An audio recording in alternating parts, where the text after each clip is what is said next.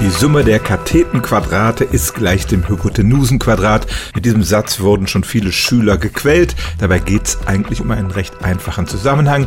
Wenn man ein rechtwinkliges Dreieck hat und zeichnet Quadrate auf allen drei Seiten, dann ergeben die beiden kleineren Quadrate zusammen das große Quadrat. Nun ist es eine Sache, diesen Satz zu benutzen, indem man zum Beispiel ein Dreieck mit den Seitenlängen 3, 4 und 5 nimmt. Das wird immer rechtwinklig sein und man glaubt zum Beispiel, dass die alten Ägypter das bei der Landvermessung benutzt haben. Eine andere Sache ist es einzusehen oder sogar zu beweisen, dass das für alle rechtwinkligen Dreiecke gilt. Pythagoras war ein griechischer Mathematiker, der ungefähr 570 vor Christus geboren wurde. War er der Erste, der diesen Zusammenhang bewiesen hat? Von dem Gelehrten selber sind keine Schriften überliefert. Seine Anhänger, die Pythagoreer, haben ihr Wissen vor allem mündlich weitergegeben und vieles dann dem Pythagoras zugeschrieben, was vielleicht gar nicht von ihm stammt.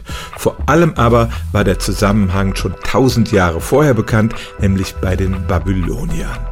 Man hat eine alte Tontafel in Keilschrift entziffert und daraus geht hervor, dass die Babylonier diesen Zusammenhang kannten, zumindest für den Spezialfall, dass die kurzen Seiten gleich sind. Dann kann man mit dem Satz des Pythagoras die Länge der Diagonale in einem Quadrat berechnen.